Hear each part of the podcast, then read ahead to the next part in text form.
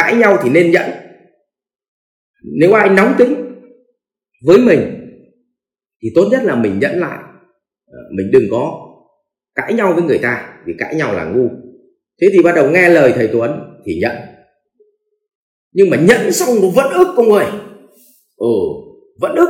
Bảo vệ ông quá mà bố mày mà không nghe ông tuấn ông nói thì hôm nay ông phang cho mày vỡ mồm tức là xong về gặp vợ vẫn cứ phàn nàn, mẹ tiên sư hôm nay anh gặp cái thằng khốn nạn này anh phải cố nhẫn nhịn nó hôm nay nhịn nhưng mà anh vẫn ức về đây, vẫn phải tâm sự với vợ. Xong vẫn phải ra làm vại bia cho nó đỡ ức. Thì như vậy bản chất nhẫn cái đấy là nhẫn không tiêu hóa nổi. Thì người ta gọi là nhẫn nhịn tức là bố bị đau bụng mẹ mất rồi. Tức là nuốt ở trong người và không tiêu hóa được, thì cái đấy gọi là nhẫn nhục. Thế còn người ta nhẫn, mà người ta biết là tại sao phải nhẫn, và nhẫn như vậy thì có lợi gì cho ta, lợi gì cho người? Và người ta tự tiêu hóa đi được thì cái đấy gọi là gì ạ? À, cái đấy gọi là nhẫn nhịn. Bây giờ tôi đặt cái tình huống này với cả nhà hôm vừa rồi thì cái trường business one của tôi à, trường trường doanh nhân ấy có tuyển vào thì tôi có phỏng vấn cái câu này rất nhiều và thực sự là hạnh phúc là vì à, các học sinh thi vào trường là các em khá là ngộ và trả lời câu hỏi rất là tuyệt vời. Tôi có đưa ra cho bạn đi cái tình huống như thế này. À, giả sử à, đi làm mà bị sếp mắng. Và ông ấy mắng oan luôn. Ông mắng oan uổng luôn. Ừ. và ông ấy cáu lên. Thì bây giờ bạn có ba cách ứng xử. Một là bạn đứng dậy và cãi tay đôi với sếp. Vì mình ức quá, oan. Hai là đợi sếp lắng xuống. Rồi ta vào ta chia sẻ với sếp về cái chuyện mình bị oan. Và ba là cay mũi giận mặt lặng mày nhẹ với sếp và quyết định là không thèm nói chuyện với ông này nữa thì hỏi bạn sẽ lựa chọn cách nào và thưa với các anh chị rằng mặc dù các cháu nó học lớp 12 nhưng đến 100% các cháu nó đều chọn phương án 2 là tĩnh lại rồi chia sẻ. Ừ, thế tôi hỏi phụ huynh bên cạnh tôi hỏi là uh, có đúng là cháu nó ứng xử như vậy không? Thì ông con với với vội vàng chữa, ông khai ra ông bảo là cách đây 2 năm thì không vậy, nhưng mà gần đây là bắt đầu là chọn cái cách là tĩnh lại xong một lúc sau với chia sẻ. Tức là tôi tôi đang đưa cái tình huống ông sếp là ông bố đấy. Với chia sẻ lại. Thì như vậy là có nghĩa là về mặt lý trí thì đa phần con người đã biết lựa chọn ờ, có nghĩa là họ đã có tuệ để họ nhìn ra vấn đề nhưng bằng bản năng tức là bản ngã của con người thì cái phản ứng là hay cãi lại cho nên là nếu về mà nói về mặt lý trí thì chúng ta mới thấy là chờ tĩnh lại rồi chúng ta chia sẻ với sếp. Có nghĩa là chúng ta biết gì ạ? Biết nhẫn. Thế thì uh, như vậy chúng ta ứng dụng được trong đời sống. Uh, thứ hai nữa là uh, cãi nhau với vợ thôi. Uh, thì vợ chồng cũng vậy nếu bà vợ nhà mình nó nóng tính quá thì mình nhẫn lại một lúc xong vợ nó lành lành rồi mình vào mình để tưới tí nước cho nó mát hẳn đi. Xong rồi mình chia sẻ thì có phải ngon không? Uh, hai là gì ạ?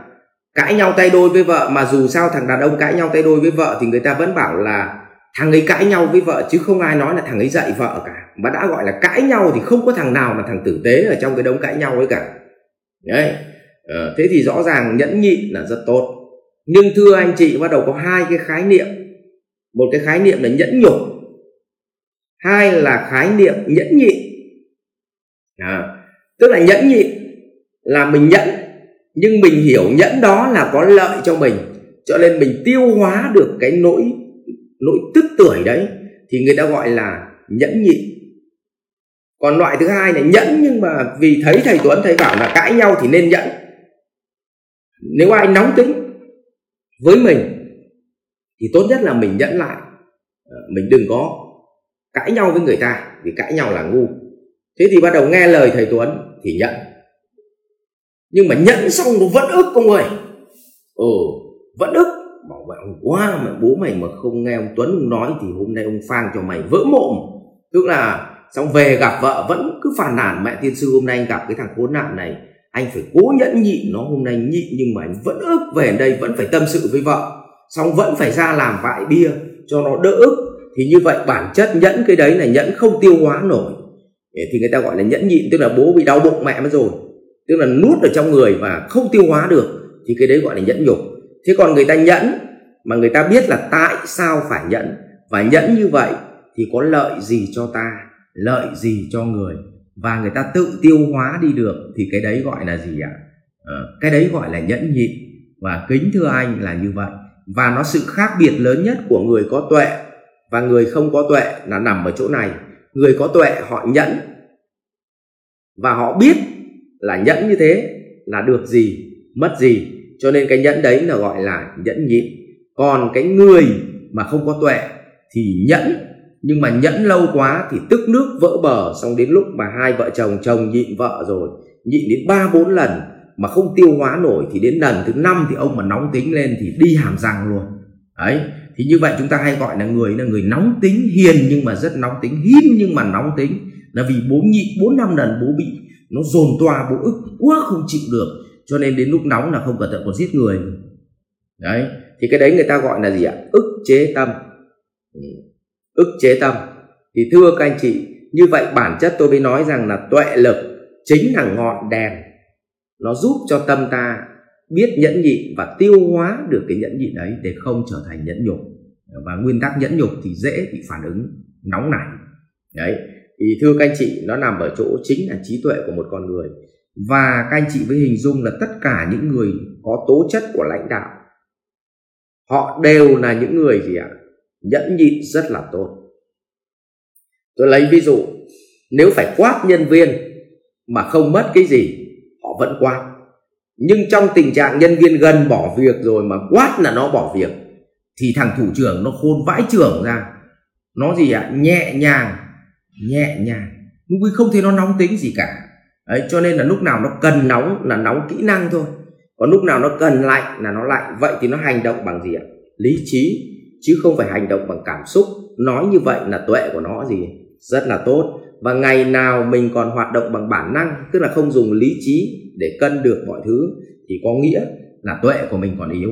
Còn những người mà họ làm chính trị gia họ làm kinh doanh tốt ừ, họ thành công trong cuộc sống, thì đa phần họ đều là những người kiểm soát cảm xúc cực kỳ tốt, tức là họ nhẫn nhịn rất tốt. Lúc nào cần ra đòn ra đòn, lúc nào mềm thì mềm như bún. Đấy, để các anh chị thấy. Ừ. vừa chửi nhân viên ẩm âm ầm ầm xong ờ, gặp mấy bác thuế xong phát là hai tay nó cứ dẻo như bún đi, nó xoắn vào với nhau. Thì như vậy là gì ạ? Các bác có thấy không? Là họ cần nóng chỗ nào, cần lạnh chỗ nào, vậy thì họ ứng xử bằng gì ạ? Bằng lý trí. Tất nhiên, lý trí nó cũng là con dao hai lưỡi. Nếu ứng xử bằng lý trí vào mục tiêu mà gì ạ? Tránh kiến thì tốt, nhưng ứng xử bằng lý trí vào mục tiêu vụ lợi thì đương nhiên là không tốt. Nhưng rõ ràng việc đầu tiên, tố chất cực kỳ quan trọng của người thành công là phải nhẫn. Ừ. Và chưa ai mà không công nhận. Chữ nhẫn là quan trọng trong cuộc đời này nhẫn sẽ tạo ra thành công. Rồi ạ à, cảm ơn bạn. Chúc bạn ứng dụng được chữ nhẫn vào đời sống. Tôi cũng đã lấy ví dụ giúp bạn rồi đấy ạ. À. vâng chúc bạn thành công.